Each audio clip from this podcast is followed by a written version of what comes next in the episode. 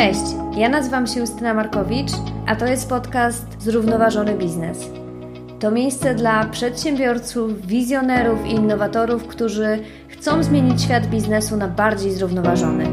Jeżeli bliski sercu jest Ci model firmy tworzącej wartość dla środowiska i społeczeństwa, to jest to miejsce dla Ciebie.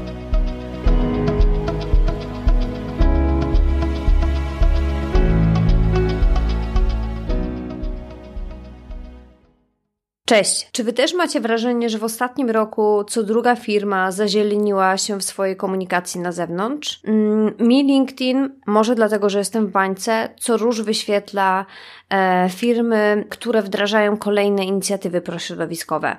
Czy zatem możemy okrzyknąć ten rok sukcesem, w którym sektor prywatny e, podejmuje walkę z kryzysem klimatycznym, który depcze nam po piętach? Żeby móc to stwierdzić, nie możemy patrzeć e, na zieloną komunikację firm, ale spojrzeć na e, konkrety czyli to, jak firmy podchodzą do redukcji emisji gazów cieplarnianych, jakie mają cele i strategie w tym obszarze. I to właśnie zrobiła Fundacja Instrat, która e, zweryfikowała, ile spółek z największego parkietu warszawskiego e, wyznaczyło sobie cele klimatyczne i, i strategie klimatyczne. Zapnijcie pasy, albo lepiej weźcie mm, długopisy w garść, ponieważ ten odcinek jest z jednej strony diagnozą mm, rzeczywistości, ale jest też e, olbrzymią dawką wiedzy. I dowiecie się z niego, czy spółki z warszawskiego parkietu e, wyznaczają cele i strategie klimatyczne i w jakim zakresie, jak to się ma do zagranicznej sytuacji, do zagranicznych trendów, jak e, sytuacja w tych giełdowych spółkach ma się do całej reszty sektora prywatnego w Polsce, czym się różni neutralność klimatyczna od słynnego net zero, dlaczego zakresy 1 1 do 3 e, mają takie duże znaczenie. Jakie są korzyści dla firm z tego, że wyznaczają one cele i strategie klimatyczne, ale też co stoi na przeszkodzie firmom w wyznaczaniu celów i strategii klimatycznych w, w polskich firmach. Tego wszystkiego i jeszcze więcej dowiesz się w następnych 45 minutach. A moim dzisiejszym gościem jest Stanisław Stefaniak e, z Fundacji Instrat, prawnik, starszy analityk w programie zrównoważonych finansów. E, Stanisław posiada doświadczenie doświadczenie w e, doradztwie prawnym i regulacyjnym dla podmiotów z sektora e, finansowego oraz e, dla firm. Jest też doktorantem na Uniwersytecie Adama Mickiewicza w Poznaniu oraz aplikantem adwokackim przy Okręgowej Radzie Adwokackiej w Warszawie. I jeżeli podcast ten daje Wam ważną wiedzę, możecie wesprzeć e, jego dalszy rozwój i szerzenie tej wiedzy na różne sposoby. Możecie wesprzeć finansowo na Patronite lub kupując mi symboliczną kawę e, na platformie Buy Coffee. E, w notatkach macie linki e, do obu platform. E, możecie też wesprzeć podcast polecając go swoim znajomym albo też dzieląc się nim na, w swoich kanałach na Instagramie, Facebooku, Twitterze. No i od dzisiaj możecie również ocenić podcast na Spotify, e, do czego Was gorąco, gorąco zachęcam. A teraz zapraszam do wysłuchania odcinka. Cześć Staszku, bardzo dziękuję, że e, przyjąłeś w imieniu Instrat, Fundacji Instrat e, zaproszenie do mojego podcastu. Cześć, bardzo dziękuję za zaproszenie. Porozmawiamy dzisiaj o wpływie biznesu na kryzys klimatyczny, tak szeroko ujmując a tak naprawdę to, jak biznes podchodzi do redukcji emisji gazów cieplarnianych. E, I chciałabym na początku e, tak podzielić się no, tym swoim takim spostrzeżeniem, że po pierwsze, jakby dane wskazują na to, że ten udział sektora prywatnego w tym wielkim torcie emisji gazów cieplarnianych jest bardzo duży. I, i ta rola e, biznesu jest ogromna aktualnie, tak żebyśmy e, poradzili sobie z tym olbrzymim e, wyzwaniem i też e, osiągnęli te zobowiązania, które z, cały świat e, zobowiązał się w, w porozumieniu paryskim. I wasz raport, o którym my dzisiaj będziemy rozmawiać, e, świetna praca, w którą wykonaliście i przebadaliście spółki polskiego parkietu, polskiej giełdy i sprawdziliście, jakby co te spółki rzeczywiście, e, na co się deklarują, e, jakie mają strategie w związku z, z tą redukcją. Chciałabym Cię zapytać w ogóle właśnie, jak ten udział e, sektora prywatnego w tych emisjach w Polsce wygląda jak się rozkłada? E, ten udział sektora prywatnego i odpowiedzialność sektora prywatnego za e, walkę ze zmianami e, klimatu i z kryzysem klimatycznym jest na pewno bardzo duża. Oczywiście, jeżeli chodzi o jakieś dokładne liczby, to różni się to w zależności od metodologii, ale na pewno transformacja gospodarki bez zaangażowania sektora prywatnego jest niemożliwa. Formalnie zarówno porozumienie paryskie, jak i europejskie prawo klimatyczne e, zobowiązują do osiągnięcia neutralności klimatycznej tylko rządy państw narodowych, ale w praktyce, no, żeby ten cel e, osiągnąć, rządy będą musiały wymóc pewne zmiany na sektorze prywatnym właśnie i sprawić, żeby ten sektor również zaangażował się w transformację gospodarki. E, co jest istotne zazwyczaj, kiedy myślimy o e, roli przemysłu czy roli biznesu w odchodzeniu od emisyjnych źródeł energii, myślimy właśnie o tym sektorze energetycznym, który w Polsce jest w dużej mierze w rękach państwa. E, ale tak naprawdę musimy spojrzeć tutaj zdecydowanie szerzej, bo za emisję odpowiadają nie tylko firmy, które zajmują się wydobyciem bądź przetwarzaniem paliw kopalnych, ale również spółki z sektora przemysłowego, spółki technologiczne, również banki, więc ta odpowiedzialność tak naprawdę rozkłada się szeroko i dotyczy podmiotów z każdego sektora mhm. i, i każdy sektor może pewne wysiłki na rzecz ograniczenia emisyjności podjąć. Mhm. No właśnie, wy e, zbadaliście mm, spółki notowane na e, giełdzie papierów wartościowych w Warszawie.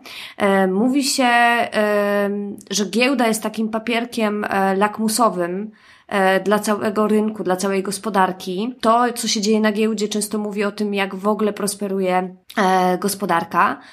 Spółki giełdowe są często uznawane za te e, wzorcowe, te, które należy naśladować, i w Waszym badaniu analizujecie właśnie mm, to, do czego deklarują się spółki notowane na giełdzie i te wyniki e, w Waszym raporcie są dość e, ponure. I tutaj przepraszam za, za właśnie za spoiler, ale taka statystyka, którą ja wyczytałam i, i, i, i mnie bardzo przygnębiła, to to, że Polsce cele klimatyczne przyjęło tylko 9% e, spółek, natomiast e, porównując to do e, spółek z amerykańskiego Fortune 500, tam jest 60% spółek te cele klimatyczne przyjęło. No i tutaj jasno widać to opóźnienie polskich firm, jeżeli chodzi o, o porównanie do, do Stanów. E, jest dokładnie tak, jak mówisz. E, giełda generalnie w Polsce nie odgrywa e, bardzo dużej roli, jeżeli chodzi o finansowanie przedsiębiorstw. Spółki notowane na giełdzie odpowiadają za około 1 dziesiątą przychodów wszystkich przedsiębiorstw w Polsce, więc to nie jest duży odsetek i, i wiele firm pozostaje poza rynkiem publicznym, ale tak jak mówiłaś, te spółki, które są na giełdzie, no od nich wymaga się najwięcej, jeżeli chodzi o przejrzystość ich działalności, mhm. jeżeli chodzi o udostępnione informacje i też jeżeli chodzi o przestrzeganie pewnych międzynarodowych standardów. W związku z czym zdecydowaliśmy się przyjrzeć temu, jak polskie spółki do kwestii dekarbonizacji podchodzą. Spojrzeliśmy przy tym na 140 największych spółek notowanych na głównym parkiecie e, GPW w Warszawie. E, z trzech głównych, e, największych indeksów e, giełdowych. Ta, ta główna statystyka, o której wspomniałaś, teraz wygląda już trochę inaczej ze względu na, na fakt, że premierze raportu towarzyszyła też premiera bazy danych, w której staramy się na bieżąco aktualizować informacje o zaciąganych przez spółki zobowiązaniach klimatycznych. Aktualnie z tych 140 podmiotów, którym się przyglądaliśmy, tego typu cele wyznaczyło 16 e, spółek. Na GPW. W porównaniu do tych głównych parkietów na rynkach zachodnich jest to bardzo niski odsetek, to jest dokładnie 11,5%, podczas gdy pierwsza setka amerykańskiego Fortune 500 to jest nawet 76%, mhm. czyli nawet, nawet więcej niż, niż w tej, w tej 500, o której wspomniałaś. Podobnie wygląda to na rynku brytyjskim, gdzie w indeksie FTSE mamy 51% spółek, które zaciągnęło tego typu zobowiązania, a DAX 30 u naszego zachodniego sąsiada może poszczycić się aż 86% spółek z celami dekarbonizacji. Więc u nas odsetek ten jest dosyć niski. Przy tym zdecydowana większość, bo aż 9 na 16 tych firm znajduje się w indeksie WIG20, czyli to jest ten indeks 20 największych przedsiębiorstw. Natomiast im dalej, im dalej w las, że tak powiem, tym, tym jest gorzej, jeżeli chodzi o powszechność przyjmowania strategii klimatycznych przez polskie spółki. Jest to wynik wynik dość e, niski. No właśnie, i szczególnie, że to, co powiedziałeś na początku, jest dość kluczowe, że i tak te spółki notowane na giełdzie mają większe obowiązki. One muszą być e, transparentne, one są zobowiązane ustawami do tego, żeby informować o, o tych, dawać te informacje, raportować te informacje niefinansowe. W tym też znajdują się e, informacje na temat ich wpływu na środowisko. E, I mając to na uwadze, można pomyśleć i zadać sobie pytanie, co w takim razie dzieje się w spółkach i firmach, które nie są notowane na giełdzie, jak ta sytuacja tam wygląda. E, no i to naprawdę nie napawa optymizmem. Ale może zadam Ci w ogóle pytanie, które też zależy mi na tym, żeby ten odcinek był nie tylko właśnie takim, no takim obrazem ponurym, ale żeby też wyedukował i dał nam trochę informacji na ten temat, bo właśnie w tych często terminach e, neutralności węglowej, neutralności klimatycznej, e, czy słynnym właśnie określeniem, że firma dąży do net zero albo net, osiągnęła net zero, no jest dość dużo rozbieżności i, i braku wiedzy. A więc chciałabym Cię zapytać, co właściwie kryje się pod, pod tymi pojęciami, e, co jest tym celem klimatycznym, e, co będzie strategią według Was, jakie tutaj macie właśnie dla nas, można powiedzieć, rady. Jasne. Przede wszystkim Mam wielką nadzieję, że odcinek nie będzie ponury i też nasz raport, mimo tego niskiego odsetka zidentyfikowanych spółek z celami klimatycznymi, nie jest ponury, tylko jest raczej na tonie zachęcającym emitentów do tego, żeby e, tego typu zobowiązania zaciągali. -hmm. Staramy się też przedstawiać pewne e, benefity dla, dla samych spółek z, z dekarbonizacji, ale o tym może później. Wracając do Twojego pytania, odnośnie tego, czym w ogóle są zobowiązania i strategie klimatyczne. E, wspomniałaś o raportowaniu niefinansowym i wielu obowiązkach informacyjnych, które ciążą na spółkach publicznych.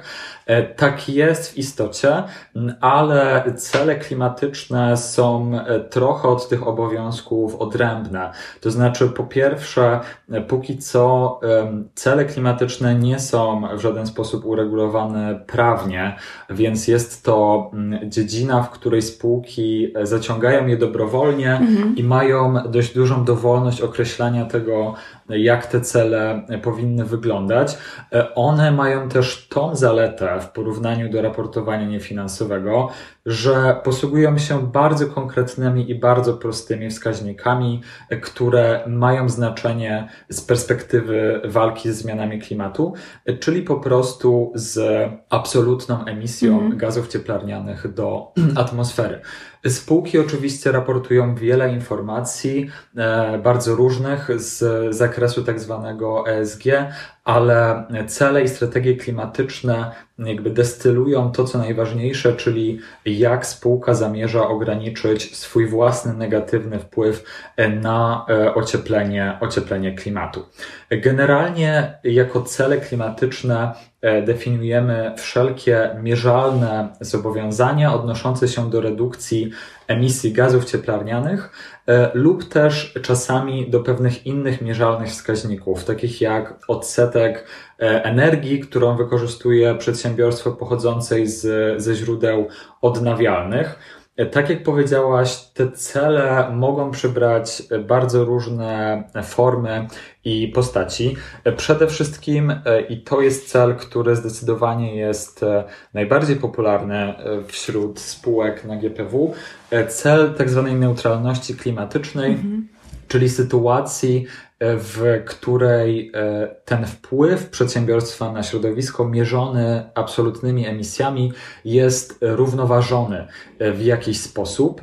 E, najczęściej on jest równoważony po prostu przez wykupywanie offsetów tak zwanych, mhm. czyli płacenie innym podmiotom za pochłanianie emisji, czy, czy też za dokonywanie czynności, które skutkują pochłanianiem emisji, takich jak rekultywacja terenów bądź sadzenie drzew. Natomiast od neutralności klimatycznej e, musimy odróżnić to słynne już net zero, które e, net zero angielskie, które nie ma dość, nie ma żadnego wdzięcznego polskiego tłumaczenia.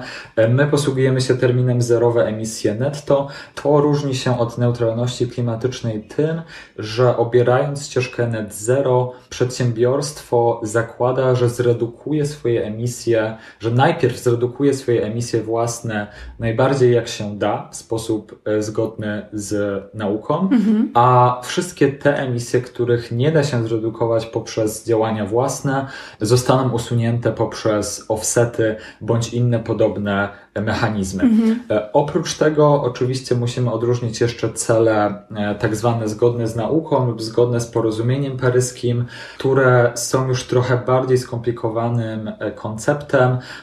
Chodzi tutaj o to, żeby sprawdzić, czy ta ścieżka dekarbonizacji, którą obrało w swojej strategii przedsiębiorstwo, jest zgodna z tym, co mówi nam nauka, jeżeli chodzi o tempo i ambicje dekarbonizacji, e, które są konieczne do osiągnięcia celów porozumienia paryskiego. Tak mniej więcej przedstawiają się te kategorie e, celów klimatycznych, które zidentyfikowaliśmy i wśród przedsiębiorstw na GPW zdecydowanie dominują cele e, dotyczące osiągnięcia neutralności klimatycznej, których w tej chwili E, jest 13 spośród e, wszystkich 16 celów e, ustanowionych przez przedsiębiorstwa. Tylko jedno przedsiębiorstwo posługuje się tym sformułowaniem zerowe emisje netto, a dodatkowo jeszcze parę za cel przyjmuje sobie mm, po prostu ograniczenie emisji, nie posługując się tymi sformułowaniami dotyczącymi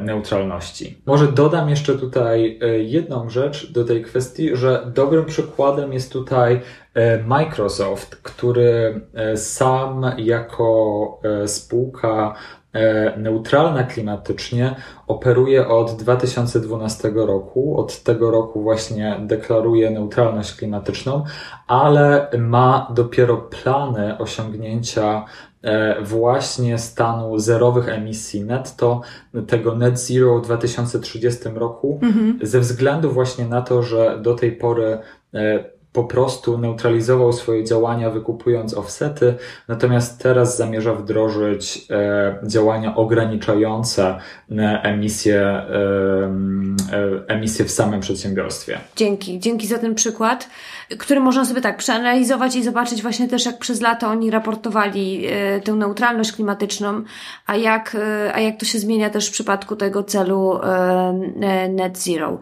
Wy też w raporcie, oprócz tego właśnie, że badacie i bierzecie pod lupę spółki giełdowe, dajecie właśnie kawałek wiedzy. Tutaj przytoczyłeś to, te rozróżnienia, to to można wszystko znaleźć w raporcie, a jeszcze oprócz tego dzielicie się dobrymi praktykami Mm, czyli jak w ogóle się zabrać za to podjęcie i, yy, i określenie tego celu po później po komunikację. No i chciałabym Cię zapytać, na jakie aspekty e, warto zwrócić uwagę? Co zrobić, jak zakomunikować, jak następnie postępować w firmie? Mhm. Jeżeli chodzi o podejście do wyznaczania własnego celu klimatycznego, to pierwszą i najważniejszą kwestią jest kwestia zakresu emisji, który ten cel e, obejmuje. Standardowo, e, zgodnie ze standardem GHG Protocol, e, wyróżniamy takie trzy zakresy. E, słuchacze Twojego podcastu pewnie już dobrze wiedzą o co chodzi. Natomiast ja tylko przypomnę, że zakres pierwszy to są emisje powstałe z bezpośredniego spalania węgla przez spółkę. Emisje z zakresu drugiego to te, które są generowane w procesie wytwarzania energii, którą spółka zużywa. Natomiast emisje z zakresu trzeciego, e, i to są te najbardziej kontrowersyjne, to emisje, które powstają w całym łańcuchu e, dostaw danej spółki, zarówno zarówno e, w dole tego łańcucha, czyli jeżeli chodzi o dostawców, kontrahentów, partnerów biznesowych, jak i e, w górze tego łańcucha, czyli jeżeli chodzi o końcowego odbiorcę, E, albo w przypadku banków, e, jeżeli chodzi o e, kredytobiorców i to, mhm. na co kredytobiorcy przeznaczają te środki. Określenie tego zakresu jest bardzo istotne, dlatego że emisyjność różnie się rozkłada w tych poszczególnych zakresach w zależności od sektora gospodarki. Wspomniałem już o bankach, które są tutaj pewnie najbardziej wdzięcznym przykładem. Emisje zakresu pierwszego i drugiego banków są bardzo niskie, bo sama działalność mhm. banku jako przedsiębiorstwa nie generuje e, wielu e, emisji. Natomiast najbardziej istotne są tutaj te emisje z zakresu trzeciego, mhm. które zgodnie z wyliczeniami w przypadku banków potrafią być do kilkunastu razy wyższe niż emisje własne e, banku. W zależności od tego, jak ten rozkład wygląda pomiędzy poszczególnymi zakresami, no, e, uwzględnienie tego zakresu trzeciego e, może być e, w ramach celu klimatycznego, może być bardziej lub mniej wskazane i świadczyć po prostu o ambicji tego celu. Ja tylko dodam, że w ramach inicjatywy Science Based Targets czyli takiego standardu, który zajmuje się audytowaniem, można powiedzieć, tego typu zobowiązań spółek. Jeżeli emisje z zakresu trzeciego przekraczają 40%, to również powinny być objęte planem dekarbonizacji. Więc na pewno zakres to pierwsza i najważniejsza e, najważniejsza decyzja, którą należy podjąć. E, oczywiście z tym wiąże się też bardzo duży nakład pracy potrzebny do obliczania tych e, emisji w przedsiębiorstwie, co nie zawsze jest e, łatwe. W dalszej kolejności no, trzeba podjąć decyzję co do tego celu, czy jest to tylko neutralność, czy też cel net zero, czy też cel po prostu ograniczenia emisji. My oczywiście rekomendujemy te najbardziej ambitne cele typu net zero, gdzie przedsiębiorstwo mhm. najpierw schodzi najniżej jak może z ograniczeniem emisji własnych, a dopiero później e, stosuje e, offsety. I jeżeli chodzi o cele, oczywiście ważna jest e, data. Jest tak dlatego, że zmiany klimatu zależą od skumulowanej wartości emisji w atmosferze, więc im dłużej będziemy odwlekać e, implementację tej strategii dekarbonizacji, tym więcej w międzyczasie tego węgla spółka wyemituje do atmosfery. Mhm. No i e, wyciąganie tego węgla z atmosfery jest już później niemożliwe bądź bardzo e, trudne i cały czas przyspiesza nam działanie procesów ocieplających klimat.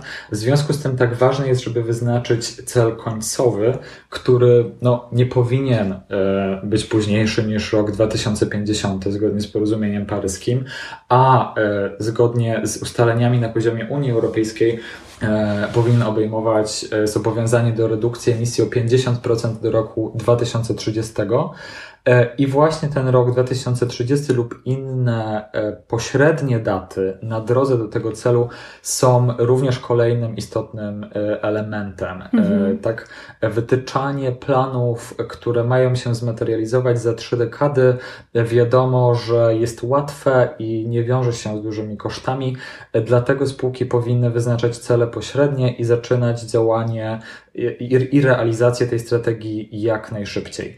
Poza tym ważne jest też dobre osadzenie takiej strategii w strukturze spółki. Mm, musimy pamiętać o tym, że to nie są działania z zakresu odpowiedzialności społecznej biznesu, to nawet nie są działania z zakresu świadomości środowiskowej biznesu, tylko to są działania, które zazwyczaj będą się wiązały ze zmianami na poziomie działalności operacyjnej samej spółki, mhm. więc powinny być dobrze zintegrowane z samymi procesami biznesowymi, a odpowiedzialność za realizację tego celu powinna być jasno przypisana.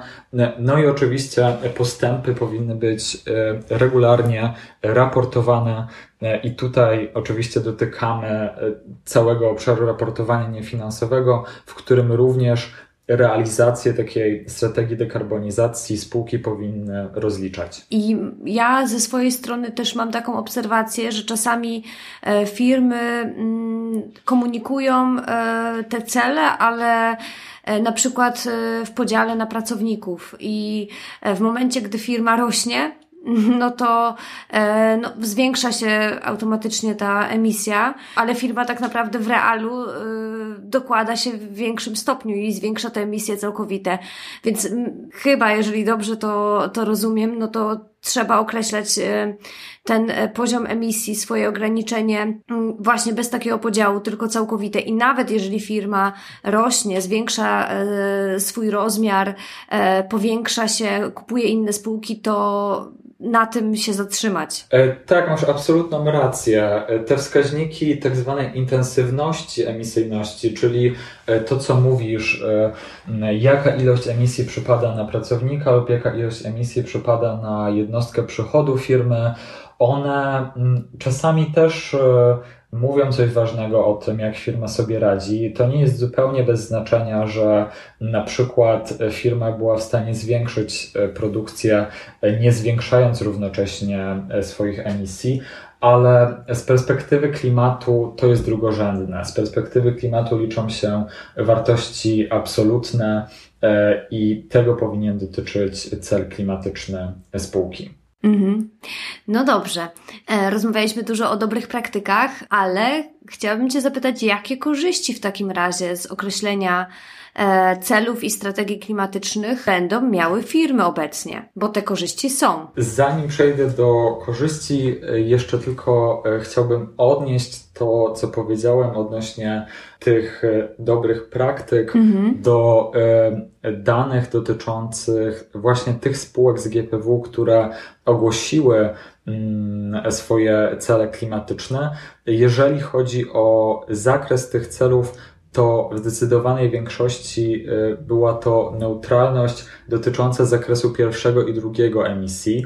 Tylko jedna spółka wskazała na to, że zamierza osiągnąć neutralność również z uwzględnieniem zakresu trzeciego, co jest o tyle też niefortunne, że podziale na sektory bardzo duży udział e, tych firm, które te cele ogłosiły, to firmy z sektora e, finansów e, i bankowości, 50, które stanowią 50% tych spółek, które cele klimatyczne ogłosiły. Mhm. A więc te firmy, w których zakres pierwszy i drugi nie jest najbardziej istotnym, jeżeli chodzi o emisyjność ich działalności. Mhm. Jeżeli chodzi o daty końcowe wyznaczonych celów, e, to pojawiają się e, najczęściej dwie daty 2050 i 2030. Średnia data końcowa to rok 2036 e, i cele pośrednie możemy znaleźć w 60% tych strategii opublikowanych do tej pory.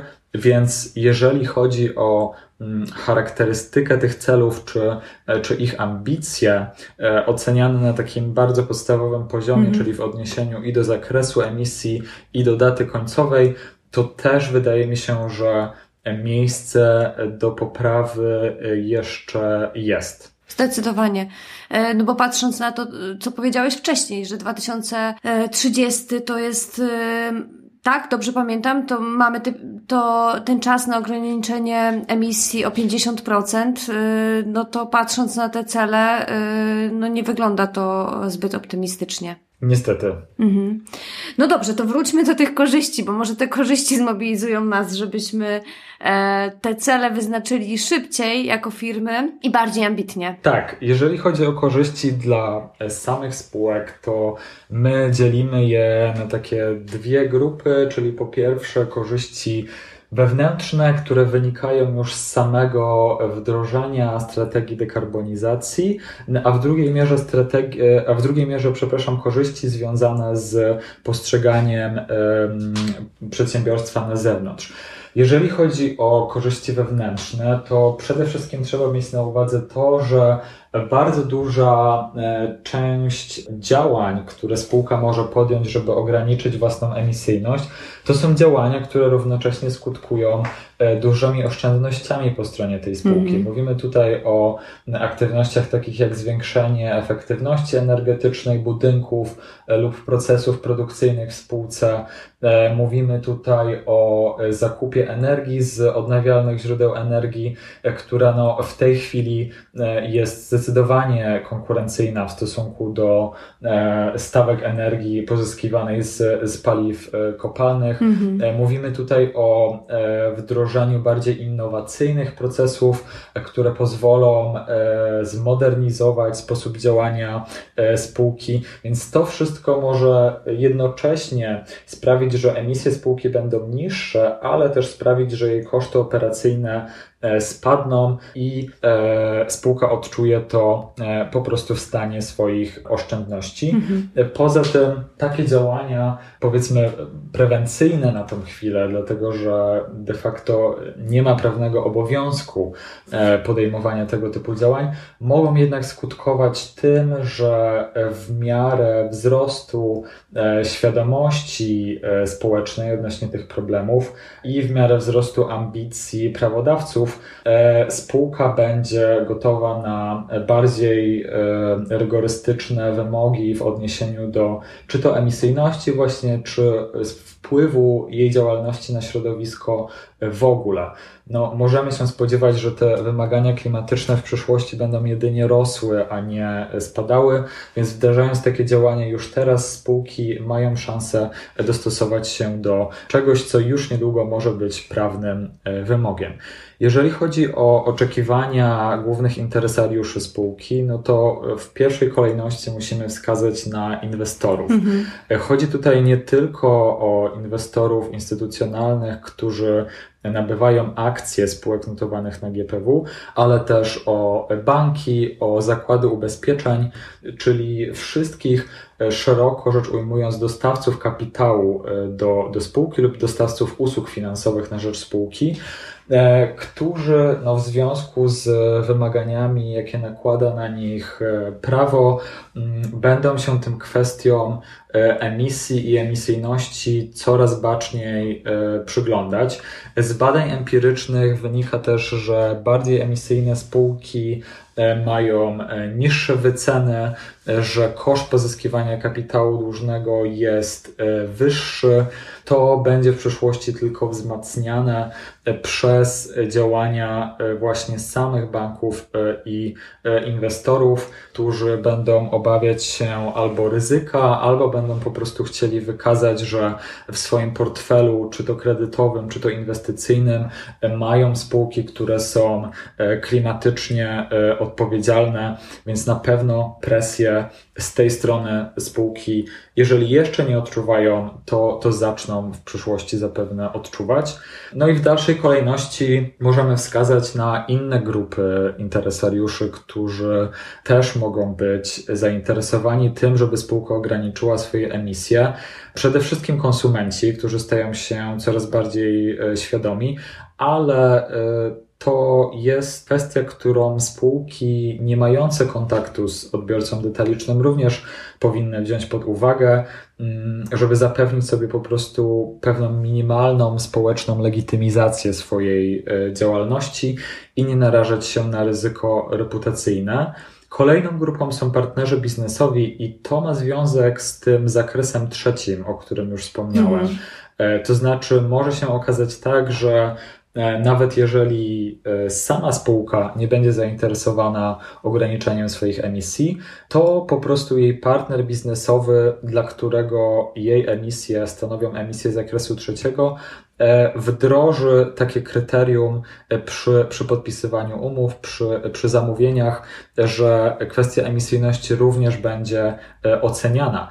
I w takim wypadku no, spółki, które nie podejmują na tej płaszczyźnie działań, mogą negatywnie to odczuć w relacjach ze swoimi partnerami handlowymi. Oczywiście na końcu mamy też pracowników, E, dla których to, to jest może wpływ mniej bezpośredni, ale dla których praca w przedsiębiorstwie, które poważnie podchodzi do kwestii klimatycznych, też staje się powoli wartością i którzy też mogą bardziej się zaangażować czy związać z, z firmą, jeżeli będą mieli poczucie, że na tym polu podejmuje ona odpowiednie działania. Mhm.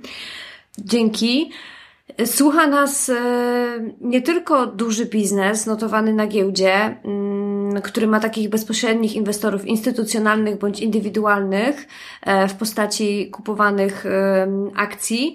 Natomiast słuchają nas także właściciele małych i średnich przedsiębiorstw, startupów czy, czy, czy też większych trochę firm, które no, nie są notowane. Według mnie te wszystkie korzyści, o których powiedziałeś, jak najbardziej aplikują się też do, e, do tych spółek. Natomiast ktoś może powiedzieć, no, ja jestem małym graczem, e, nie wiem, jestem z branży, która jest niskoemisyjna. Po co w ogóle mam stawiać takie cele? Jakby, czy na pewno jest, jest sens? Czy masz jakieś słowa zachęty dla takich firm? W przypadku małych przedsiębiorstw myślę, że ogłaszanie z wielką pompą celów i strategii klimatycznych nie ma aż tak dużego sensu, e, ale pewnie też pośrednio odczują one tą transformację, która no, dotknie e, bardzo dużych obszarów, szerokich obszarów gospodarki i e, mogą spotkać się z tym w pewien sposób pośrednio, na przykład w zakresie kryteriów, które wprowadzi ich większy kontrahent, kryterium, mhm. kryteriów współpracy.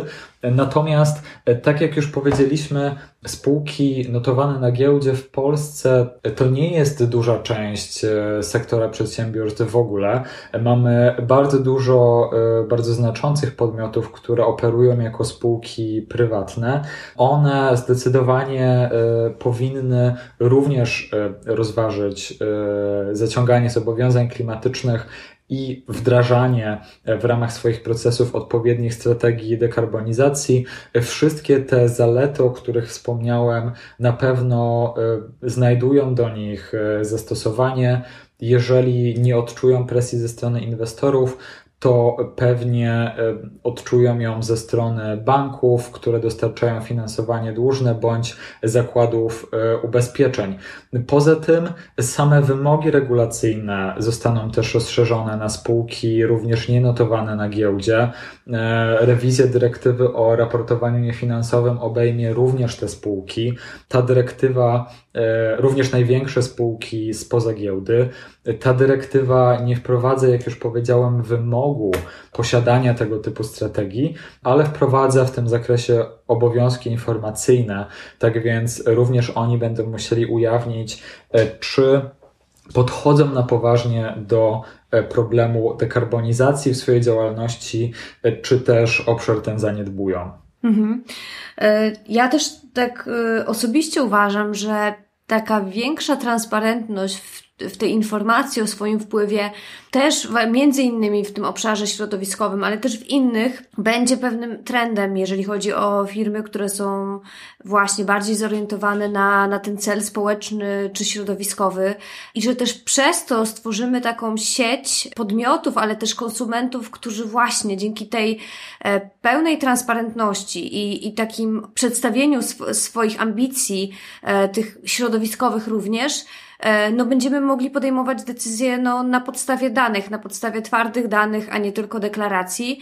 Jest to takie, taki zwrot właśnie przeciwny greenwashingowi, fali greenwashingu, który nas otacza i taka, taka mierzalność i, i rzeczywiście komunikacja na bieżąco tego, co nam się udało osiągnąć, ile jest według mnie no, takim kolejnym mm, stadium yy, i potrzebą yy, też ze strony całego tego ekosystemu, w którym jesteśmy, można powiedzieć. No i liczę na to, że tak się będzie działo po prostu. Absolutnie się zgadzam. Na pewno przejrzystość jest e, pierwszym krokiem. Przejrzystość i jasne, zestandaryzowane, e, czytelne informacje dotyczące najważniejszych e, kwestii klimatycznych, takich jak właśnie emisji.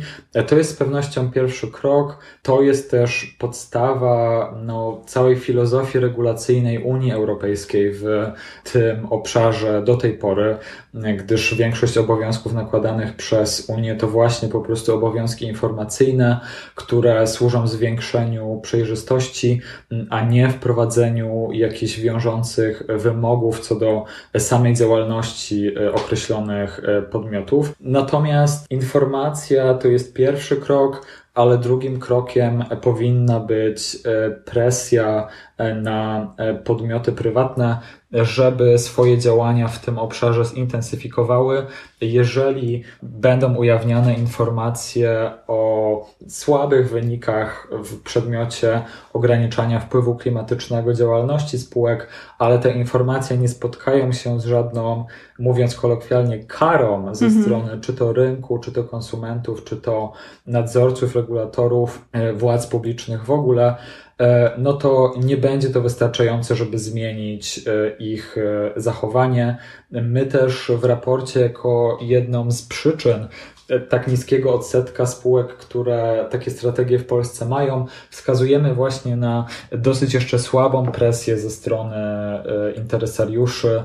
Wcześniej w Instracie robiliśmy badanie dotyczące e, implementacji e, dyrektywy o ujawnieniach dotyczących zrównoważonego inwestowania przez fundusze inwestycyjne i tam też zdiagnozowaliśmy no, niskie zainteresowanie inwestorów instytucjonalnych tymi kwestiami e, i to pewnie przekłada się też na, e, na mniejsze zaangażowanie samych e, spółek.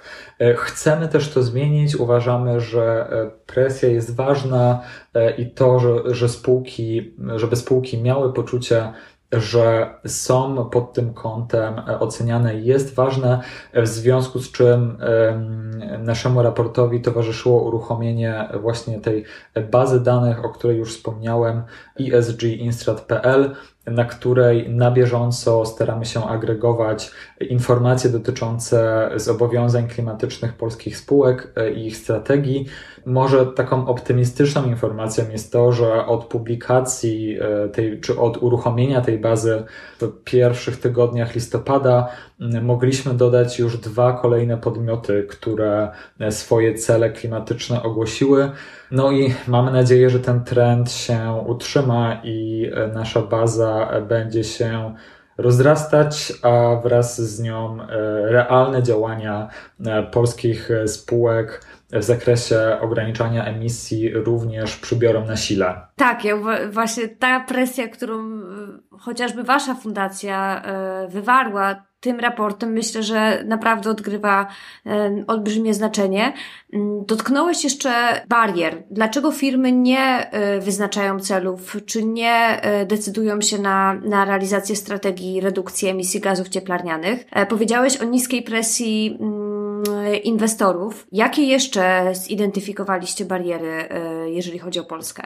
Tych barier jest kilka. One mają też różną wagę mhm. w zależności od, od, od swojego charakteru. Na pewno czymś, co jest, mm, można powiedzieć, powszechne e, w naszym społeczeństwie, no i co przez to również przekłada się na działanie biznesu, jest e, ogólnie wciąż relatywnie niewielka świadomość e, klimatyczna Polaków. Mm -hmm. Jeżeli troszczymy się o klimat, to często ta troska jest kierowana raczej pod adresem rządu bądź w stronę zachowań konsumenckich tak, czyli Polacy często są przekonani, że to od nich samych zależy, e, zależy ograniczenie negatywnego wpływu na zmiany klimatu.